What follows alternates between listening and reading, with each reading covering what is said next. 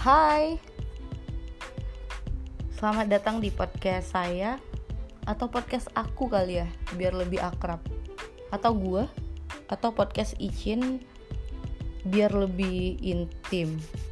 Oke di podcast ini Aku bakal bahas tentang daily life Tentang buku-buku yang pernah aku baca tentang tempat-tempat yang pernah aku kunjungin dan tentang hal-hal random yang terjadi di hidup ini atau hal-hal random yang muncul begitu saja di kepala saat mau tidur.